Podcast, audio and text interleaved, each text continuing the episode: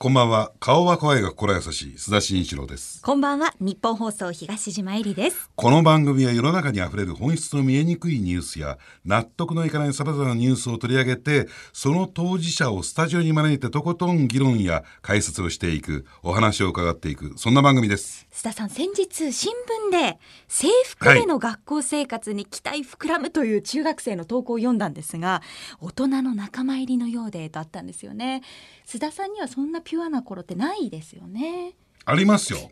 あったんですか？今もね、まだ大人の仲間入りしてないかなと、子供のままでね、まあ、言いたいことは言って、早く大人になりたいななんてえ思ってます。あったんですね。あった失礼しました、はい。さあ須田慎一郎のニュースアウトサイダーこの後9時までお付き合いくださいそれではご紹介します本日のお客様は日本映画放送株式会社社長の杉田茂道さんですよろしくお願いします。こんばんは。よろしくお願いしおます。忙しいところありがとうございます。よろしくお願いいたします。それでは杉田さんのプロフィールをご紹介いたします。杉田さんは1943年、昭和18年生まれ、愛知県豊橋市のご出身です。成果は江戸時代から続く老舗の酒問屋だとか、慶應義塾大学文学部を卒業されてフジテレビへ入社、報道志望でしたが、ドラマ制作に配属。一時期、産経新聞へ社会部記者として出向されましたが、局への復帰後は一貫してドラマの演出に携わって、数々の作品を手掛けられ、あの北の国からで、名実ともにフジテレビの看板ディレクターとなられました。現在は日本映画放送株式会社の社長でいらっしゃいます。社長ですが、まだ現役の監督でもいらっしゃるんですよね。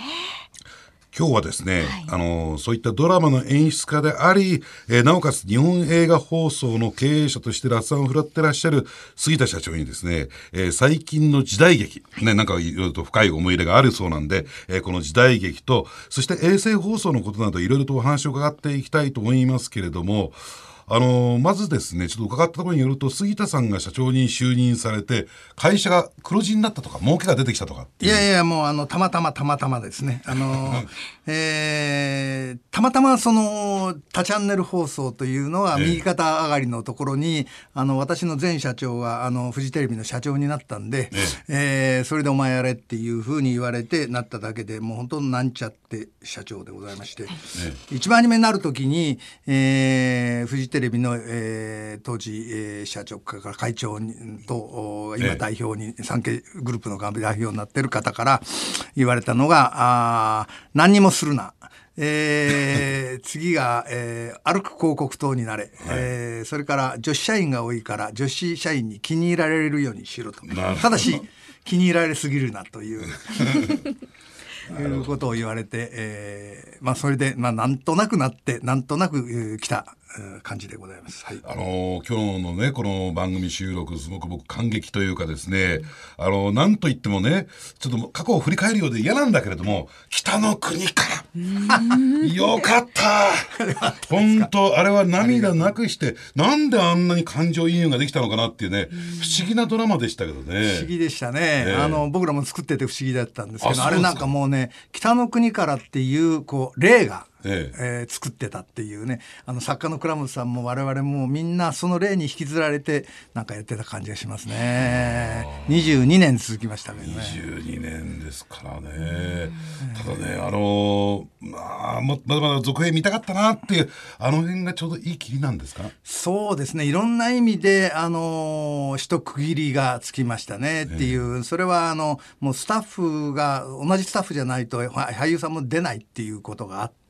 それでもう家族のようにやってきたんで、えーその中にもちろん死んだやつもたくさん、えーいますけども、えー俳優さんもまあお亡くなりましたけども、うんそこの中でもうちょっとこれ以上は難しいという状況になったことは確かですね。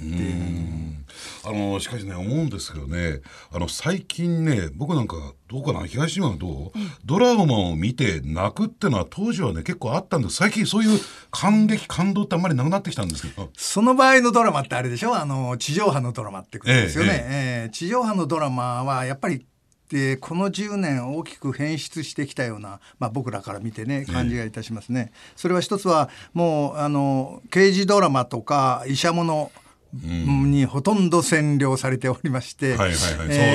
昔は、まあ、北の国はホームドラマですけども、えーホームドラマってやっぱりテレビの王道だったわけですけど、それはほとんど姿を消してきてまあそれはもちろん核家族とかいろんなことがありますけども、あのー逆に視聴者にまあおもねるって言い方はよくないけども、数字を取りに行く行くがために視聴者に対してこうなんてかこれでもかこれでもかっていう部分が非常に多い感じがして作る側のこう視聴者を引っ張っていこうっていうか、こういうものをやりたいんだっていう意思が感じられるドラマが少なくなってきましてもちろんないわけじゃないですか、ありますけどもね、そういう感じはしますけども。あのーやっぱり最近はどうなんですか？あの時代劇というところに非常にこう強いこだわりを持っておらはい、れるえーっとね、はい。私のところ今時代劇専門チャンネルっていうのと日本映画専門チャンネルっていうのをやってますけども、えーっと8年前に僕はあのえーっと最後の忠臣蔵っていう映画を、えーはいはい。作ったので役所広司さんです、それで、えーその時に京都のあの撮影所行きあ渦政の撮影所行きまして、そうした時にまあ一番驚いたのは、えースタッフが80代、えーまあ下でも60代、でも若いのはいるんだけど真ん中ズボッといないんですよ4 5 0代が、それというのはこう時代劇が地上波から消えちゃって、えー今もうほとんど撮ってませんので、作ってませんので、まあ、NHK はちょっとあるぐらいで、民放ではほとんどなくなっちゃったんで、えーみんなその仕事がなくてえータクシーの運転手とか農家でいつ、えーり常に臨時雇いじゃないといつでも戻るようにしないと生活できないんでそうするとやっぱり家庭がある人たちはだんだんだんだんちょっとお苦しくてこう歯抜けのように抜けていっちゃってでこれはまずいっていうふうに思ってええ。このままじゃちょっと時代劇の火火が消えちゃうなというふうに思って、えーとにかく自分たちでも作るしかねえなということで、それでオリジナルの時代劇を作り始めて、でまあもちろん作るにあたっては、えー地上波の同等かあるいはもうちょっとクオリティの高いもんじゃないと、えーお客さん見てくれませんので、えーそういう意味ではお金もかかるし、えーまあ、大変でしたけども、えーそれで、えーこの8年で19本新しいのを作って今度「闇の歯車」っていうのを瑛太とはじめ、えー、勲さんでやりましたけども、えーまあそういうことがだんだんだんだん積み重なってきて、まあ一つの流れが出てきたかなっていうふうには思ってはおりますけども。時代劇の魅力ってのは一言で言うとどういうところになるんでしょう？これはかっこいいってことでしょっていう。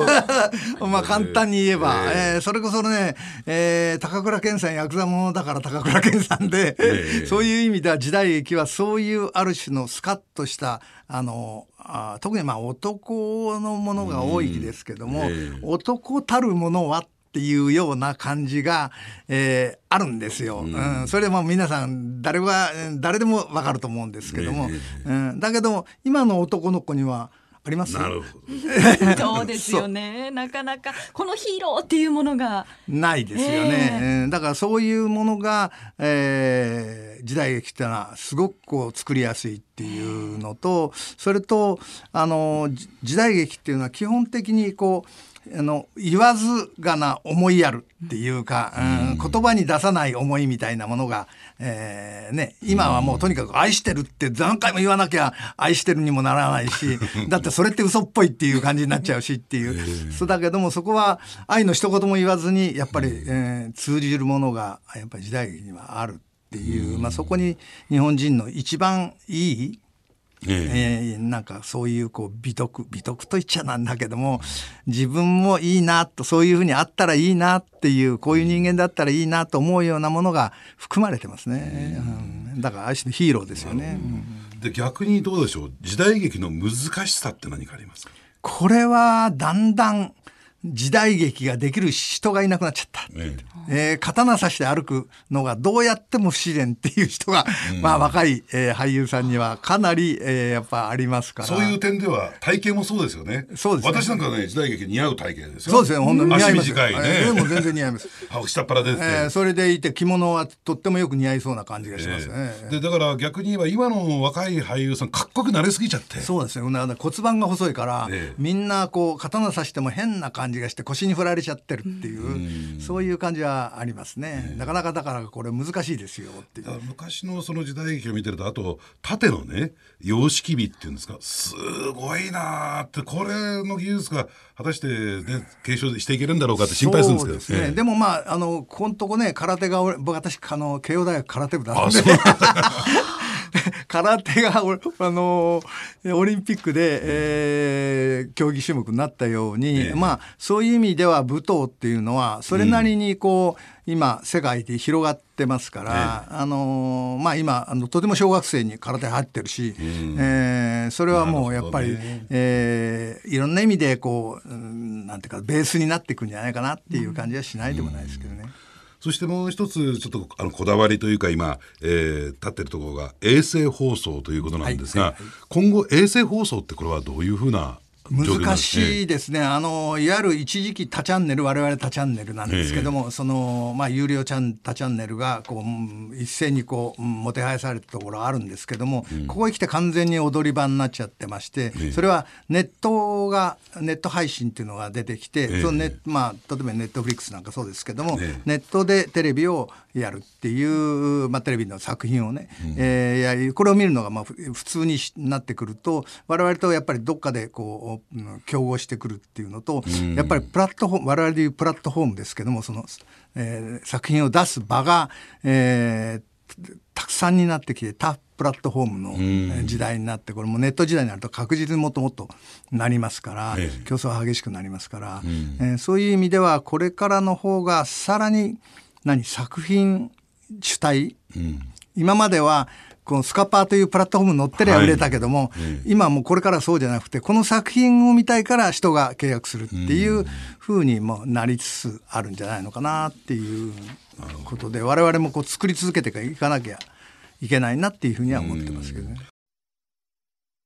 あのそしてちょっと話変わるんですけれどもあの演出家としての話も伺いたいんですけどもこれね、えーラジオを聞いてる一般のリスナーって、はい。演出家ってかっちりしたイメージがわからないんですよ。はいはいなんかぼやーっとした存在で、はいはいはい演出家ってのはそもそもどういった仕事なんでしょうえーあれですねあの、音楽でいうあのオーケストラの指揮者みたいなもんですね。あのえー指揮棒によっては、えーいろいろな解釈がもちろん作曲家がやったやつがあって、え同じベートーベンもあの指揮者によって全然あの受ける感覚が違うみたいなもので解釈が違いますから、うんまあそれで、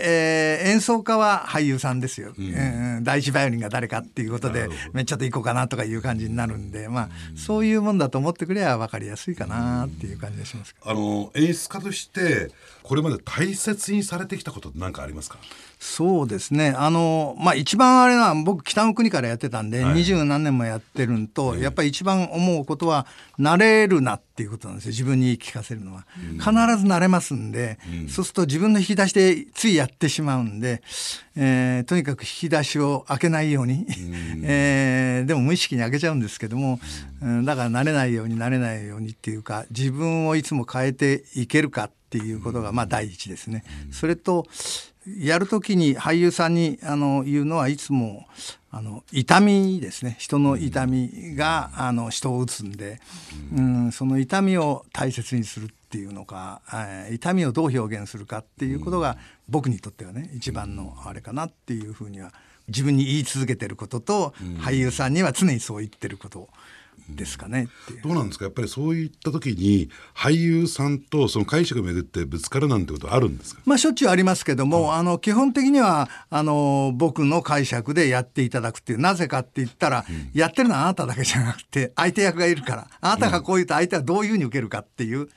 であの僕がいつも言ってるのはは観客はあなたも見てるけども、一番見てるのはあなたと相手役のこの間の空気を見てるんだよっていう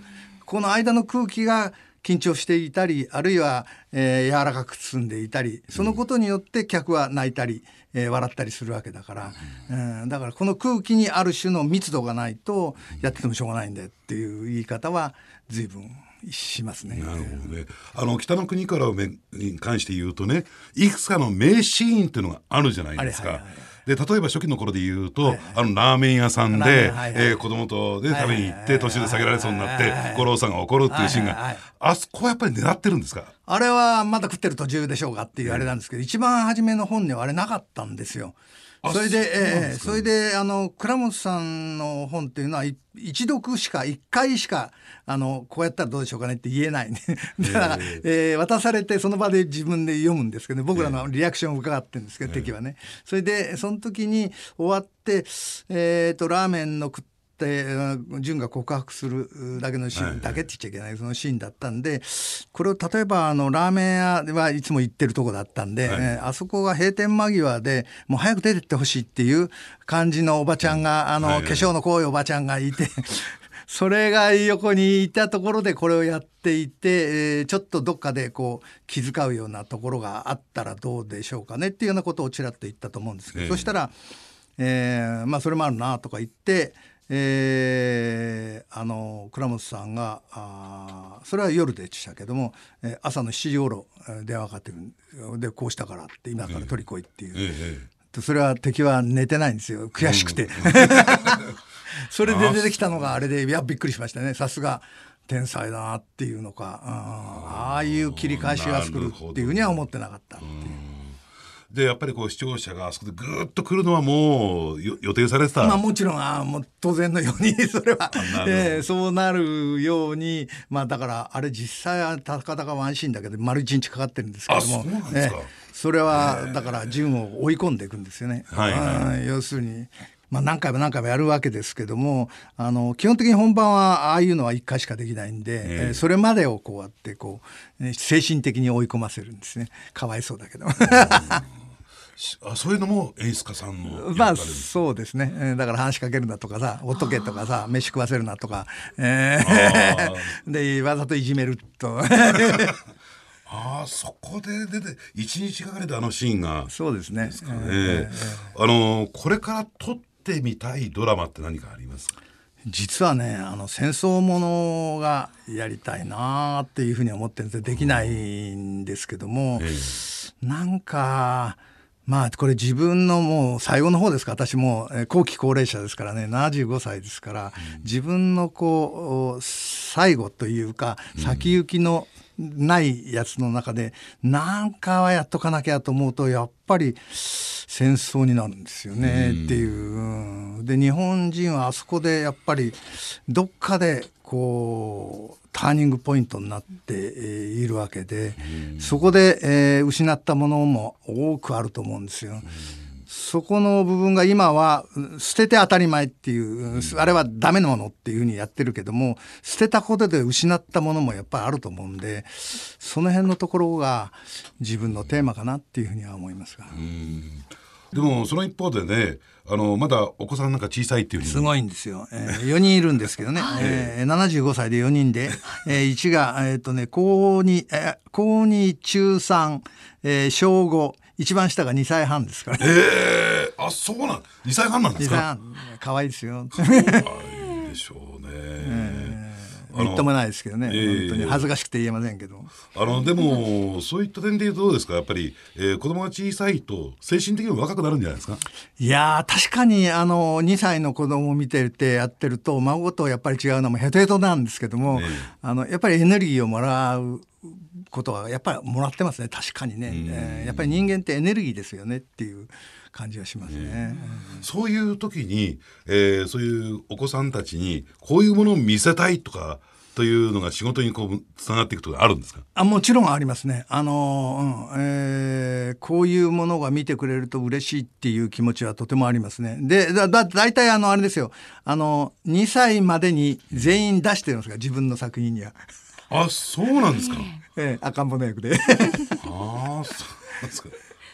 でそれはなんかじゃあ、えー、一番上のお子さんたちは何か言ってます？いやみんな忘れてるからね。言わないんですか？後でこれお前の出たよ、あの出てるのは知ってますけども、えー、あの本人たちはあんまり興味ないみたいだけど。なるほどね。あの今これからなんかあの直近で取られるものもなんかあるというふうにはい、はい、あのえー、っと時代劇をやっぱりあの今度の5月6月で、えー、あの京都であの撮りますけども、うん、えー、まだ俳優さんの名前言っちゃいけないって言われるんで言えませんけども、えー、これはいいですか？どういう内容かちらっと言えるんですか、藤沢周平のものの短編の中で、えー、僕はあの藤沢さんのやつがやっぱりとてもあの好きで合ってるんで、体質に、えー、やっぱりそれをちょっと膨らませてっていうふうには思ってます。藤沢周平さんの短編っていい話多いですね。素晴らしいですよ。それでいてね、あの、やっぱり時代劇のような古臭さがない。えー、そうですねちょうど昭和の人間がこうふっとの時代への着物着て出てるような感じがして、あの懐かしさがあっていいですね。あの最後なんですけども、はい、世間に何か一言言いたいことありますでしょうか？あのー、世の中の人に いやいや時代があまりにスピードが速くて人間が追っかけられるのをもう超えてる感じがしてるんですよ。うん、それでもうあらゆるところに情報があれされているし監視社会だし、えー、スマホ持ってりゃみんな全部、えー、知られてますからね簡単に言えば。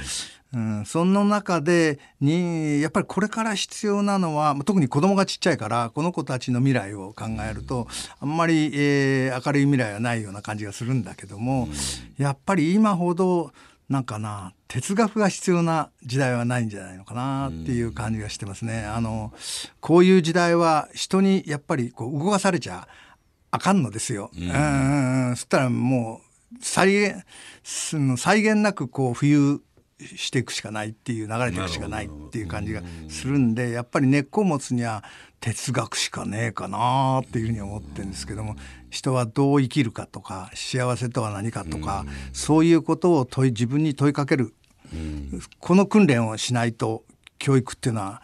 なんかあこう流されていく人ばっかりになっちゃうんじゃないかっていう感じはしないでもないですね。ありがとうございました。というとんでもない。思わずメモを取りながら 聞いておりました。